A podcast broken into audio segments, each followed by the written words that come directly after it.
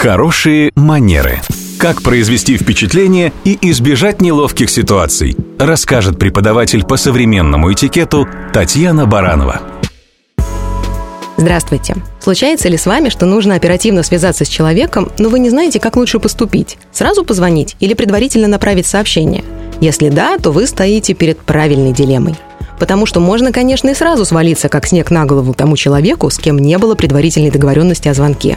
Но лучше помнить, большинство людей сейчас рассматривают сообщение как скромный стук в свою дверь со стороны незнакомца. А вот нежданный звонок как наглое нарушение частных границ с попыткой насильственного врывания в дом.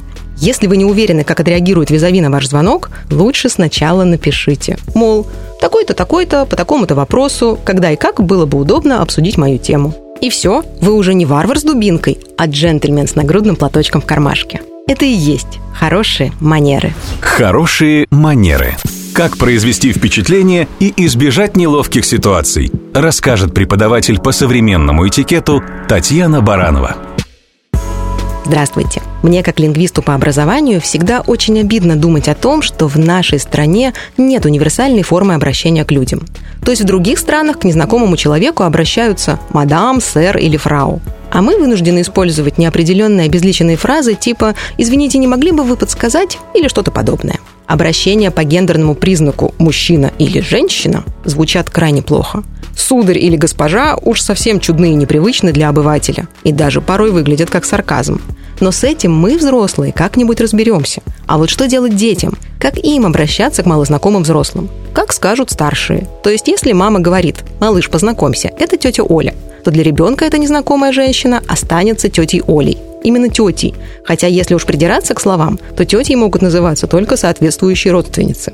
Другие люди представляются либо по именам, либо по именам-отчествам. Но все сильно зависит от традиции и культуры. Поэтому, если в гости пришли малознакомые люди, лучше у них аккуратно поинтересоваться, как они сами хотели бы, чтобы их называл ребенок. Кем предпочитаете быть для нашего младшего члена семьи? Дядей Димой, Димой, Дмитрием или, может быть, Дмитрием Владимировичем? Так сразу станет легче всем. Потому что это и есть хорошие манеры. Хорошие манеры. Как произвести впечатление и избежать неловких ситуаций, расскажет преподаватель по современному этикету Татьяна Баранова. Здравствуйте. Сегодня как никогда актуален цифровой этикет и форматы вежливого и культурного общения в сети. Что приемлемо, а что уже за гранью. Нередко меня спрашивают, как реагировать на негативные комментарии в соцсетях. И надо ли вообще это делать? Универсального ответа, конечно, нет. Все зависит от контекста и ситуации. Иногда стоит промолчать. Иногда, наоборот, опровергнуть обвинение или высказать противоположную точку зрения. Главное помнить, в сети свобода слова. И если вы ведете открытые аккаунты в соцсетях, лучше учитывать это и принимать как данное. Но что бы вы ни публиковали в ответ на негатив, желательно всегда оставаться вежливыми и дипломатичными. Мало того, что это просто культурно, так это еще может сказаться на вашей репутации, ибо в интернете ничто не исчезает бесследно – и одно неосторожное грубое высказывание может запросто всплыть через много лет. И вот как оно повлияет на вашу дальнейшую жизнь и карьеру, никому не известно. Так зачем рисковать, если можно просто оставаться в любой ситуации воспитанным человеком и приятным собеседником? Потому что это и есть хорошие манеры. Хорошие манеры.